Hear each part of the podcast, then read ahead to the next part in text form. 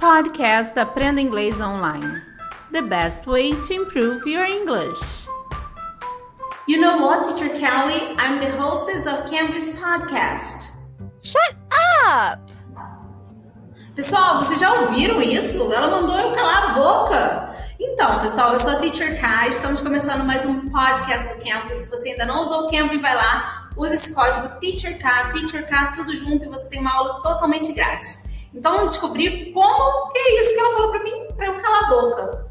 Então, Teacher Kelly, you told me shut up. So, what does that mean? Teacher Ka, let me explain what I meant.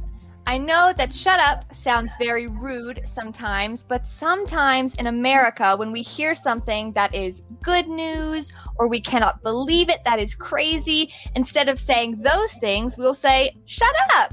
If you told me I got a new job, I got a new car, I just got engaged, I could say, shut up, no way. We say those things when we just can't believe what we just heard. Ah, então ela usou o shut up, não mandou calar a boca não, mas foi uma forma de dizer que ela estava surpresa. Então, por uma coisa que não pode, assim, unbelievable, uma coisa que ela não acredita, tipo, ela usa o shut up. Então, ela usa para determinar alguma surpresa mesmo. Então, como eu falei que eu sou a apresentadora do podcast do Cambly, ela falou com a boca, mas nesse sentido, entendeu? Eu falei assim, ah, eu não acredito. Então ela usa nesse sentido. Ah, se eu falar, ah, eu fiquei noiva, pode usar essa expressão, pode usar o shut up nesse caso aí. Shut up é uma palavra bem, é uma, uma, uma forma de, bem rude de mandar alguém calar a boca, né? Então não é muito usado. Mas nesse caso você pode usar.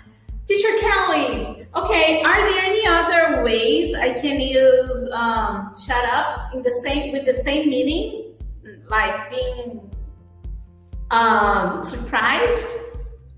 Yes, teacher Ka, you can say shut up, or if you don't want to say that, maybe you're talking to someone, you think they won't understand that, you don't want to offend them, you could say, you're kidding, or I don't believe that, or how did that happen? Sometimes, if you are just so surprised, but you want to make sure you're not going to offend someone you just met, someone from a different culture, you can say those other things just to make sure that they understand that you don't mean any offense. Okay, but do, do Americans generally understand if I say shut up, like being surprised? We do. You have to be careful that you're saying it with a certain type of inflection in your voice. So you're not saying it, you know, shut up, but you're saying shut up. If you draw the word out a little bit, maybe you throw your hands up to show that you are surprised. Just make sure that you're saying it with a voice that communicates, I'm surprised, not I'm angry or something like that.